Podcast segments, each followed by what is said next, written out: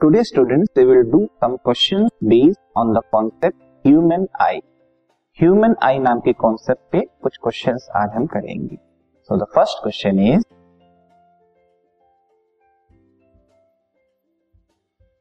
what is the function of iris in human eye iris नाम का एक part होता है ह्यूमन आई में, उसका फ़ंक्शन क्या है?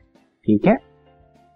The answer is iris controls the size of the pupil to regulate and control the amount of light entering the eye.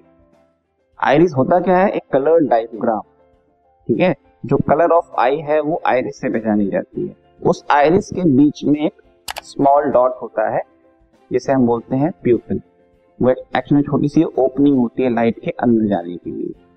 उस प्यूपिल की साइज़ को मेनली जो है आयरिस रेगुलेट करता है। रेगुलेट करता है मतलब प्यूपिल के साइज़ को घटाता है या बढ़ाता है। घटाता कब है? जब हमें लाइट कम अलाउ करनी है अंदर जाने। आई के अंदर लाइट कम जाए, इसके लिए प्यूपिल के साइज़ को घटा देता है आइरिस जब ज़रूरत है लाइट ज़्यादा जाए, ठीक है तो उस प्यूपिल के साइज़ को बढ़ा लेता है। तो इस तरह से जो आइरिस है, वो प्यूपिल की साइज़ को घटाता या बढ़ाता है।